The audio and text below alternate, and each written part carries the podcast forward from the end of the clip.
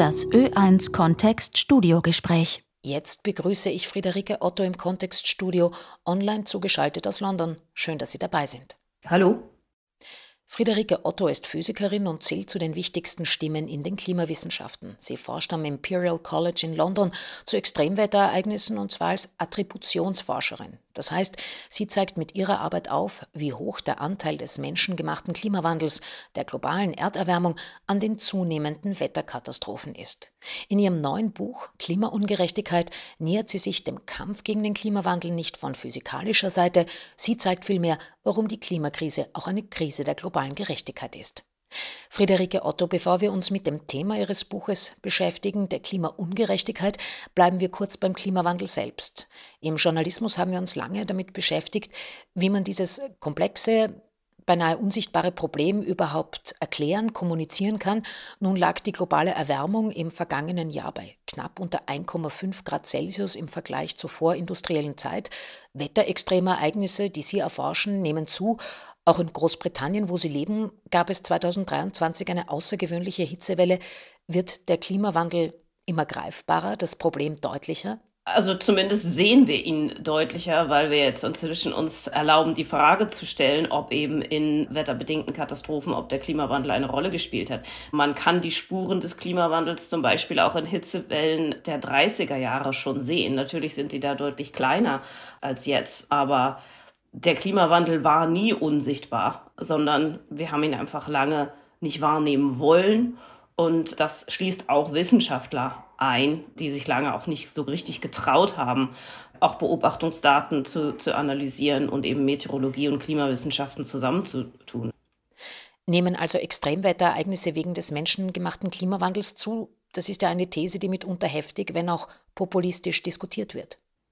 Natürlich nicht alle Extremwetterereignisse. Es gibt auch Extremwetterereignisse, die abnehmen aufgrund des Klimawandels. Zum Beispiel Kältewellen sind, sind deutlich seltener inzwischen, als sie es ohne Klimawandel wären. Und wenn Kältewellen auftreten, sind sie auch weniger kalt, als sie ohne Klimawandel gewesen wären. Aber viele andere Extremwetterereignisse treten deutlich häufiger auf und eben auch mit zunehmender Stärke. Zum Beispiel Hitzewellen, aber eben auch Überschwemmungen und Dürren. Aber ich meine, natürlich hat es immer schon Extremwetterereignisse gegeben, aber aufgrund des Klimawandels sehen sie eben deutlich anders aus und haben vor allem gravierendere Auswirkungen auf unsere Gesellschaft, denn die ist eben an die Extremwetterereignisse ohne Klimawandel angepasst. Diese Extremwetterereignisse, das zeigen Sie auch in Ihrem Buch ganz deutlich, treffen eben nicht alle Menschen gleich. Ist in Europa allerdings von Klimaungerechtigkeit die Rede, dann ist fast immer nur der Umstand gemeint, dass unser Verhalten unseren nachfolgenden Generationen schadet, also den Enkelinnen und Urenkeln gegenüber ungerecht ist. Warum greift das zu kurz?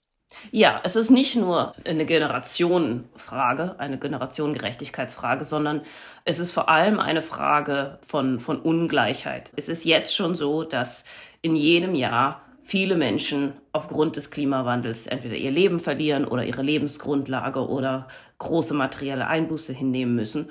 Und das sind eben nicht die Wohlhabenden global gesehen, sondern es sind eigentlich immer diejenigen, die eben weniger ökonomische Möglichkeiten haben. Es sind diejenigen, die sowieso zu marginalisierten Gruppen gehören. Und das ist, also zum einen ist eben ein, ein ganz großer Aspekt der Klimaungerechtigkeit, ist eben der Unterschied zwischen dem globalen Norden und dem globalen Süden.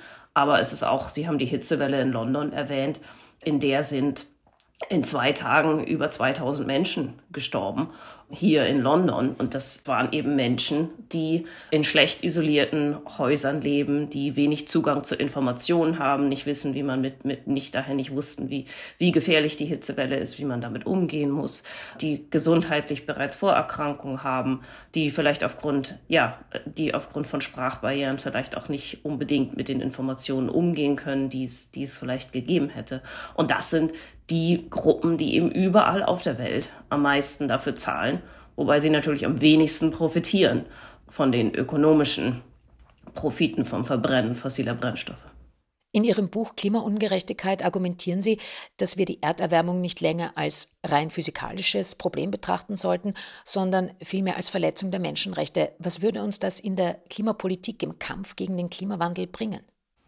Also ich glaube, es ist zum einen erstmal unglaublich wichtig, überhaupt den Klimawandel eben als ein Problem zu sehen, dass es das eben nicht ein Problem für die Natur ist oder für, für Eisbären, sondern dass dadurch, dass wir global gesehen weiterhin fossile Brennstoffe verbrennen, wir eklatant Menschenrechte eines ganz großen Teils der Menschheit verletzen, weil eben durch die Zunahme von Extremwetterereignissen, aber auch dem Meeresspiegelanstieg und dem Schmelzen von Gletschern, viele Menschen ihr, ihr Recht auf Leben verlieren, ihr Recht auf Wohnung verlieren und das eben zugunsten ähm, der Profite weniger, die es eben durch, ähm, durch das Verbrennen fossiler Brennstoffe gibt. Und ich denke, es ist erstmal wichtig, überhaupt sich klar zu machen, was wir denn da eigentlich miteinander abwägen. Es geht nämlich nicht darum, äh, unseren Wohlstand zu erhalten gegenüber äh, dem Schutz von Eisbären. Das ist überhaupt nicht das Problem, was wir mit dem Klimawandel haben, sondern es geht tatsächlich darum, eben Profite einiger weniger großer Konzerne gegenüber den Menschenrechten einer großen Mehrheit der, der Weltbevölkerung abzuwägen. Und, und das ist schon mal eine ganz andere Weise, den Klimawandel überhaupt anzugucken, als es üblicherweise dargestellt wird. Und dann ist es eben auch wichtig, den Klimawandel, wenn man den Klimawandel so versteht, und meiner Meinung nach muss man ihn so verstehen, weil das sind eben die Auswirkungen des Klimawandels. Er verstärkt Ungleichheit, er verstärkt bereits bestehende Konflikte in einer Gesellschaft eben dadurch, dass diejenigen, die sowieso wenig haben, noch weniger haben und dadurch eben ökonomische Ungleichheit, aber eben auch äh, Ungleichheit in Sachen Teilhabe noch verstärkt wird. Und wären ja auch ohne Klimawandel Probleme, die wir gesellschaftlich angehen wollen. So wie Sexismus, Rassismus und eben ökonomische Ungleichheit.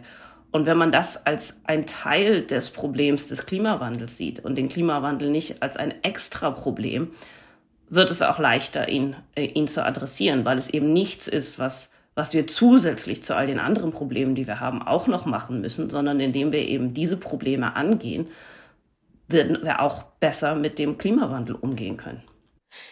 Gesetzt den Fall, es gelingt, den Fokus weg von den Treibhausgasemissionen zu bringen, beziehungsweise deren Reduktion und eben globale Ungerechtigkeiten und Diskriminierung in den Blick zu nehmen, Produktion und Konsum geopolitische Interessen gerechter zu gestalten. Was würde sich dann Ihrer Meinung nach klimawandeltechnisch ändern?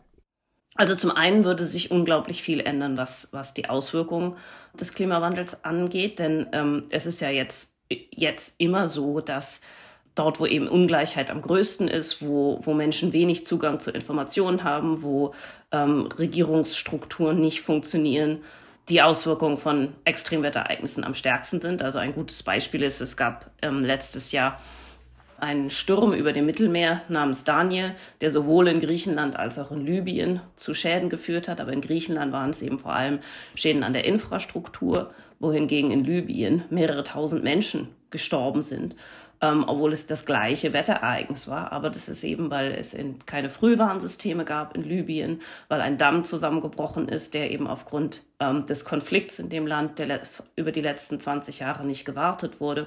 Und wenn man eben diese Probleme, was natürlich keine kleine Aufgabe ist, aber eine Aufgabe, die wir global gesehen sowieso angehen müssen, wenn man diese Ungleichheiten bekämpft, dann sind die Auswirkungen des Klimawandels deutlich geringer.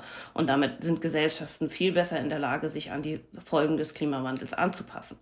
Aber ähm, natürlich ist es auch auf der anderen Seite bei der Vermeidung von Emissionen wichtig, denn es ist ja im Moment so, dass wenn wir über den Klimawandel sprechen und die Vermeidung von Emissionen, dann wird immer so getan, als müssten wir alle auf irgendwas verzichten was uns sehr lieb gewonnen ist und was ganz wichtig ist. Aber wenn man eben in den Blick nimmt, worum es denn eigentlich geht, denn was bringen uns die fossilen Brennstoffe? Es sind nicht die fossilen Brennstoffe, die ein jetzt heutzutage ein, eine, eine hohe Lebensqualität ermöglichen, sondern es ist immer der Zugang ähm, zu billiger Energie.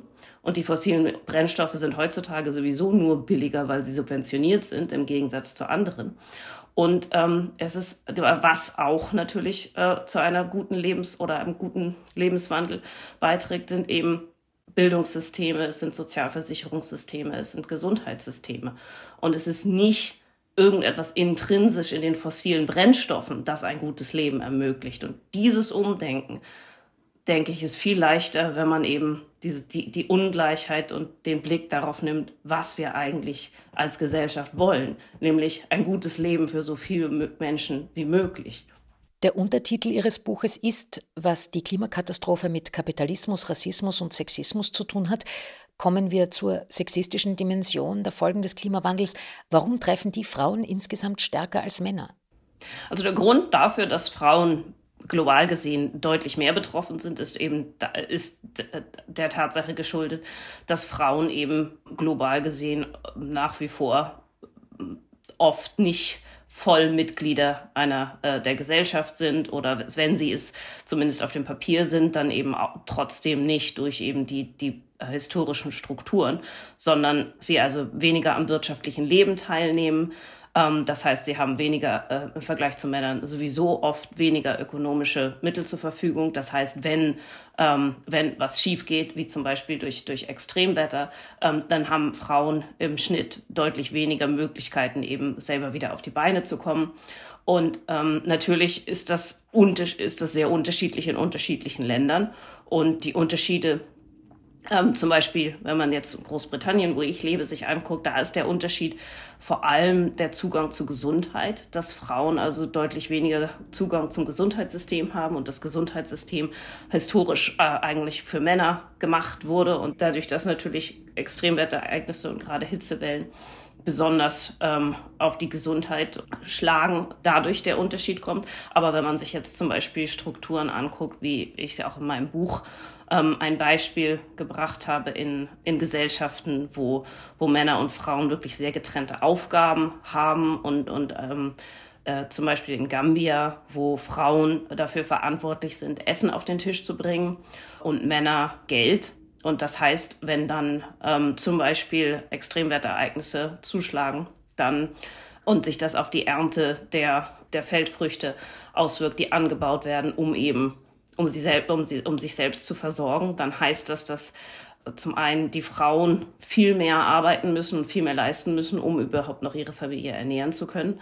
Und das führt dann eigentlich immer dazu, dass sie sich selbst zurückstellen und erstmal Kinder und Männer versorgen. Also in vielen asiatischen Gesellschaften ist es so, dass Kredite zum Wiederaufbau immer an Haushaltsvorstände gegeben werden. Das sind fast immer Männer. Und dadurch, ja, also das sind, man kann ganz viele Beispiele finden. Die ziehen sich leider durch die ganze Welt. Die sind überall ein bisschen unterschiedlich, aber, aber das Problem ähm, ist eigentlich überall da. Friederike Otto, abschließend noch die Frage, was können wir als Europäerinnen und Europäer also tun, wenn wir diese große globale ökonomische Ungleichheit und damit den Klimawandel bekämpfen wollen? Müssen wir bewusster konsumieren? Das ist ein Beitrag, aber ich denke, es ist ganz, ganz wichtig, dass wir uns nicht nur als Konsumenten wahrnehmen, denn wir sind viel mehr als Konsumenten. Wir, jeder von uns oder jede von uns hat Bereiche, in, in denen sie Einfluss auf Entscheidungen nehmen kann. Zum Beispiel ich als, sag ich mal, Mutter kann versuchen, mich einzubringen im, im Elternbeirat der Schule, in die mein Sohn geht und da ähm, anzuregen, wie über den Klimawandel gesprochen wird, wie über Ungleichheit gesprochen wird. Wir alle können, können in unserem Alltag Sexismus bekämpfen und Rassismus bekämpfen. Und wir alle haben Einflusssphären, in denen wir, in denen wir wirklich was verändern können. Und natürlich sind die größer oder kleiner, je nachdem, wer wir sind. Aber niemand von uns hat keinen Einfluss. Und das ist ein viel wichtigerer Hebel meiner Meinung nach als der Konsum. Friederike Otto, vielen Dank für das Gespräch. Da nicht für. Klimaungerechtigkeit, was die Klimakatastrophe mit Kapitalismus, Rassismus und Sexismus zu tun hat. Dieses Buch von Friederike Otto ist im Ullstein Verlag erschienen.